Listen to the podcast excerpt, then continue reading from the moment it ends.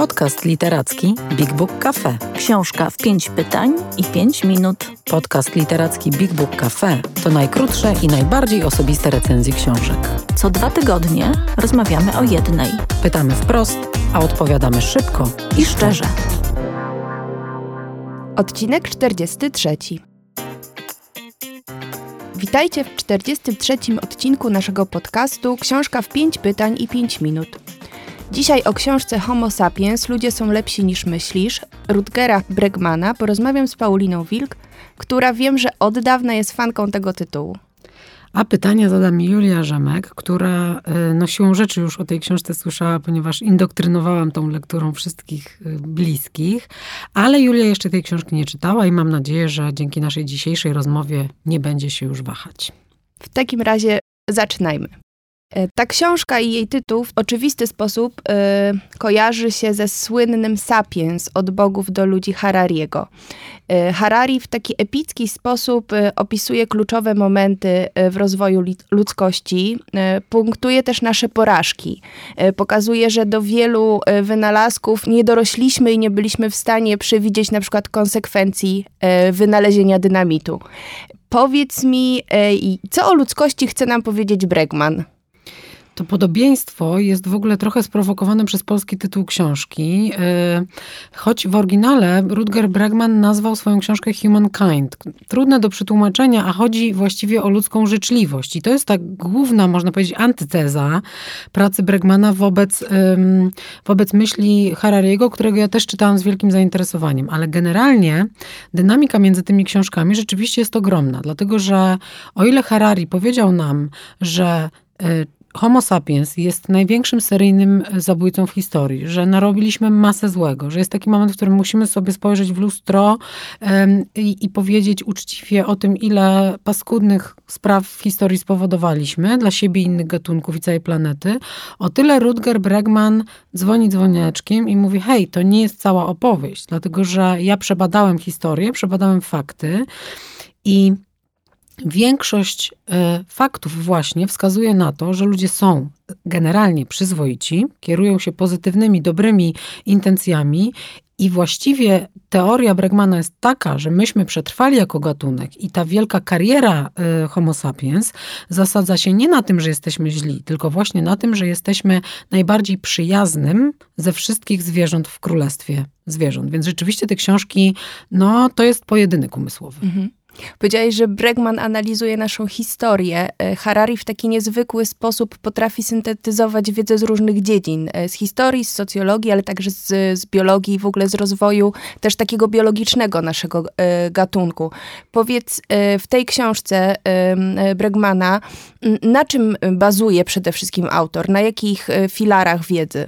Ja uważam, że Bregman jest naprawdę godnym przeciwnikiem intelektualnym Harariego. Jest od niego dużo młodszy. On ma dzisiaj 33 lata, a właściwie świat go poznał dzięki jego też super takiej pogodnej książce Utopia dla realistów, w której on analizował e, prawdopodobieństwo tego, że któregoś dnia będziemy wypłacać sobie pensję bez pracy, czyli ten uniwersalny dochód podstawowy to jest koncepcja, którą on Europie w jakimś sensie przywrócił i budził nią entuzjazm wśród wielu myślicieli i rządzących. I trochę podobnie jak Harari, Bregman czerpie zarówno z historii, jak i z biologii, jak i z filozofii. On bada wszystkie te wymiary, ale przede wszystkim to, co robi w Sapiens, ludzie są lepsi niż e, myślisz, to jest analiza faktów. On jest wielkim entuzjastą trzymania się tego, co na pewno i naprawdę się wydarzyło, ponieważ też naprawdę dobrze analizuje to, jak szalenie naszą perspektywę i obraz nas samych wykrzywiają narracje, które y, tworzyliśmy przez lata. I to narracje filozoficzne i narracje medialne. I on y, w tej książce, w rozmaitych rozdziałach, bierze bardzo Ważne y, czynniki kształtujące samoświadomość ludzką bierze opowieści, na przykład takie jak Władca Much, ale bierze też najgłośniejsze, najważniejsze eksperymenty w y, psychologii, czyli słynne eksperymenty Zimbardo i Milgrama, które miały udowadniać, dlaczego właściwie ludzie byli zdolni do Holokaustu. I one rzekomo udowodniły, że my wszyscy mamy w sobie tych okrutnych strażników, którzy są skłonni bić innych ludzi albo razić prądem tylko wtedy, kiedy znajdą się w adekwatnej sytuacji, w sprzyjających okolicznościach. Otóż e, Bregman udowadnia na podstawie badań prowadzonych nie przez samego siebie, ale badań, na które trafił i które przeanalizował, że oba te eksperymenty na przykład były no, zmanipulowane, to mało powiedziane, są po prostu nieprawdziwe od początku do końca i ich esencja i ich wnioski również. Analizuje e, bardzo e, słynne historie publikowane przez New York Times o jakichś na przykład zbrodniach i napadach kryminalnych, które w rzeczywistości przebiegały zupełnie inaczej niż zostały opisane. Generalnie on się rozprawia z faktami, bardzo dużo pisze o ewolucji. Jego zdaniem życzliwość wobec innych ludzi, szczególnie podobnych do nas, na przykład to, że kiedy patrzymy sobie w oczy albo się um, zaczerwieniamy ze wstydu czy z przejęcia, to są takie bardzo unikalne cechy typowe tylko dla gatunku ludzkiego i one właśnie powodują, że my e, w, podczas wydarzeń historycznych, które e, Bregman też analizuje, takich jak na przykład walki w okopach I wojny światowej, bardzo często kierujemy się tak naprawdę dobrymi intencjami. Podam jeden ostatni przykład. Jego zdaniem, na podstawie badań, które on analizuje i publikuje, niemieccy żołnierze w trakcie I czy II wojny światowej nie byli szczególnie brutalni, dlatego że im zależało na stłumieniu wroga. Oni byli przede wszystkim lojalni wobec kolegów, z którymi byli szkoleni, więc tutaj tak naprawdę motywacja była dobra, chociaż służyła bardzo brutalnej i, z, i złej sprawie. Ale on jest obrońcą e, takiej generalnej myśli, że w przeważającej liczbie sytuacji, w przeważającej jakby masie czasu, który spędziliśmy jako ludzkość na Ziemi, my byliśmy dobrzy, porządni, w porządku porządku.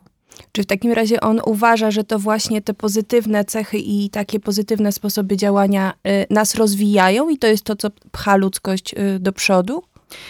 Tak, ja myślę, że on y, w ogóle uważa, że szalenie istotne jest to, jak pewne radykalne idee, radykalne, śmiałe pomysły y, przefiltrowują się do rzeczywistości. To znaczy, jak jacyś ludzie, którzy pomyśleli kiedyś o tym, że hej, niewolnictwo nie jest okej, okay. to znaczy, że y, dobrze byłoby się go pozbyć, mimo że uprawiamy je i przywykliśmy do niego przez stulecia, to jednak jest ogromnym grzechem, przewiną, tak nie powinno być. I taka idea formułuje się gdzieś na marginesach rzeczywistości, rzeczywistości. Jego fascynuje, jak ona zaczyna tak pracować w ludziach, że staje się częścią rzeczywistości. Otóż Bregman uważa, że to, jak myślimy o ludziach, czy widzimy w sobie dobro i czy wierzymy, że potrafimy robić e, dobre rzeczy i przepychać historię w pozytywnym e, kierunku, bardzo wpływa na to, czy pozostajemy bierni, czy aktywni. Jego zdaniem bycie cynikiem po prostu uczy cię lenistwa i siedzenia w fotelu, machania ręką i twierdzenia, e, ludzie są z natury źli, to i tak wszystko skiepszczą, nie ma sensu nic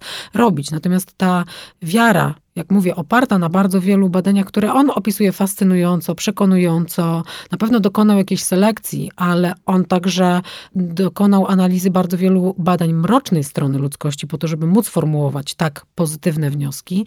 Jego generalna myśl jest taka, że jeżeli wierzymy w to, że stać nas e, na dobre uczynki, to jesteśmy bardziej skłonni ich dokonywać. A jak to wszystko wygląda w kontekście tego, co dzisiaj dzieje się na świecie i wojny na Ukrainie? Czy tutaj tą y, książkę Bregmana można jakoś czytać w tym kontekście? Czy tu są jakieś wskazówki, które pozwalają nam być optymistami? Ja właściwie dlatego chciałam opowiedzieć o tej książce właśnie teraz, bo myślę, że jest duży deficyt takich y, y, pozytywnych treści na temat tego, jacy my jako ludzie jesteśmy. Jest bardzo pod naporem wiadomości straszliwych doniesień z wojny, jest bardzo łatwo bić w ten bęben, ludzie są z natury źli i oto ta nasza natura znowuż się odezwała i tak naprawdę ona bierze górę nad historią rzeczywistości. Otóż Bregman w tej książce udowadnia, że nie. To znaczy wciąż jest tak, że znacznie, znacznie, znacznie mniej ludzi ginie w wyniku konfliktów wojennych niż kiedykolwiek historii, że nawet teraz, w trakcie wojny, ludzie są, czego sami doświadczamy i sami w tym uczestniczymy, są zdolni do fenomenalnego wybuchu aktów dobroci, e, empatii, pomocy. Czyli my, my, sami teraz uczestniczymy w takim eksperymencie, który Bregman analizował historycznie. Dzieje się bardzo dużo złego, wiemy to, widzimy, czytamy o tym. Dzieje się bardzo dużo dobrego, bo sami też to e, robimy. E, ja myślę, że czytanie jego książki dzisiaj jest też taką ważną lekcją rozróżniania optymizmu od bycia człowiekiem pełnym nadziei. Optymizm to też jest postawa, jego zdaniem, dla leniuchów, która pozwalała na przykład Europie wierzyć, że e, wszystkie kraje na świecie będą chciały żyć żyć w dobrobycie demokracji i, i demokracji liberalnej. I że to się samo zrobi i tak nam opowiadał Francis Fukuyama, koniec historii, to się po prostu wydarzy, nie musimy nic robić. Jak dzisiaj wiemy, to jest absolutna nieprawda. On pokazuje, że bycie człowiekiem pełnym nadziei co do tego, kim ja jestem, do czego jestem zdolna, do czego jestem zdolna w relacji z tobą, motywuje nas też do działania. Ono po prostu każe, takie myślenie każe nam e, coś robić. My, my ten przymus pomocy, chęć niesienia pomocy w tej chwili odczuwamy, ale też na przykład Ukraińcy będący w Polsce czują chęć robienia czegoś dla społeczeństwa, jakiegoś odwdzięczania się, uczestniczenia. I Bregman pisze, że to jest bardzo ludzkie, to jest bardzo prawdziwe. To jest prawdziwa ludzka natura, ta potrzeba wymiany i jakiegoś e, współuczestniczenia e, we wszystkich procesach. Myślę, że ta książka bardzo fajnie w tej chwili pozwala doceniać to, co dobre się dzieje i jest fenomenalną szczepionką na coś, e, co Bregman w ogóle doradza e, w Sapiens, ale też w innych swoich publikacjach, wystąpieniach publicznych. Nie czytajcie zbyt dużo wiadomości. Tych newsów, tych płytkich newsów, które absolutnie wykrzywiają rzeczywistość. Newsy nie są normalnym obrazem rzeczywistości, są bardzo negatywnym jej ekstraktem. Często stoją w rażącej sprzeczności z tym, jak doświadczamy życia na co dzień. Bregman wspaniale w tej książce cytuje um, analizę z badań, które udowodniło, że ludzie, którzy nie czytają wiadomości, mają dużo bardziej przystający do rzeczywistości, czyli bardziej akuratny i prawdziwy obraz świata niż ci, którzy non-stop te media śledzą. Więc ja uważam, że poza generalnym sposobem myślenia e, o nadziei, ta książka też oferuje bardzo dużo takich praktycznych wskazówek, jak radzić sobie no, ze złą narracją o świecie. A czy ciebie ta książka zmieniła? Czy ty dzięki niej jakoś inaczej patrzysz na otaczających się przedstawicieli naszego gatunku? Ja uważam, że ona mnie bardzo zasiliła. Nie wiem, czy mnie zmieniła, czy ja też chciałam myśleć w ten sposób, który Bregman e, oferuje i proponuje, ale na pewno zaczęłam e, się stosować też do różnych jego rad. To znaczy, nie wierzę mediom, choć sama pracuję w mediach. E, pamiętam o tym, że ja jako dziennikarka zawodowo zakrzywiam perspektywę nie zawsze w dobrą stronę. Staram się korzystać z tych rad, e, żeby nie skupiać się na detalach i momencie, tylko jak mówi Bregman, odsunąć się, patrzeć zawsze na szerszy obraz, e, szukać kontekstu, szukać takiego oddalenia, nie poddawać się pewnej bieżącej gorączce, ale myślę przede wszystkim, że on jest dla mnie szalenie inspirującym facetem, który mm, w różnych swoich książkach, a wiem, że pracuje nad kolejnymi, pokazuje, że że e, myślenie inne niż dominujące naprawdę w historii ludzkości wielokrotnie przemieniało świat. Naprawdę wchodziło do głównego nurtu i wywracało naszą rzeczywistość. Właściwie na tym polega rozwój cywilizacji. Więc mnie ta książka dała bardzo dużo wiary, bardzo dużo optymizmu, ale też bardzo dużo siły do takiego stania przy sobie, jeśli ja myślę inaczej, pogodniej i wcale nie czuję się ostatnio naiwną na świecie, tylko czuję, że jest za mną jakiś też intelektualny autorytet. To, to jest fajne, czuję się z tym, w tym mocniejsza dzięki niemu. Paulina, bardzo Ci dziękuję. Ja tą książkę, zawsze, jak wiesz, już miałam przedtem na liście, ale po tej dzisiejszej rozmowie naprawdę e, takich e, Twoich autentycznych i szczerych e, doświadczeniach związanych z nią, e, no po prostu muszę ją przeczytać. Musisz. Ja bym ją podawała jako szczepionkę po prostu każdemu żyjącemu w naszym kraju zbyt skłonnym do pesymizmu. I mamy nadzieję, że Wy również po nią sięgniecie. Taką mamy nadzieję. Po wszystkie książki, o których rozmawiamy w naszych podcastach, zapraszamy Was do księgarni Big Book Cafe przy Dąbrowskiego 81 w Warszawie, ale też online, bo mamy piękną e, księgarnię internetową z książkami, no właśnie, sprawdzonymi w czytaniu.